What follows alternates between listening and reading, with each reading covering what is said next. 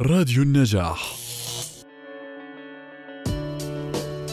يعني مش بس بين الإخوان بين ال- الإخوان وبين ال- ال- الأطفال الآخرين الأقران خلينا نسميها إذا كان صح التعبير. نعم. آه، لأنه أحيانا الموضوع ما بيكون بين الإخوان بيكون بين ال- ال- الأولاد العم بيكون بين أولاد الجيران بيكون بين أولاد الصف الواحد. مهم جدا جدا جدا نبتعد عن موضوع المقارنة آه، قدر المستطاع. إذا بدنا نيجي نحكي عن المقارنة فمن حق الإنسان أن يقارن نفسه بشخص واحد هو ذاته.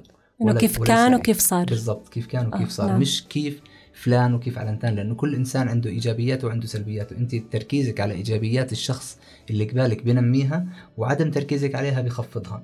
بالمقابل أنت لو ركزتي على آه، سلبيات الشخص اللي قبالك فأنت بس بتحكي له إنه عندك سلبية مش قاعدة بتعالجي فيه.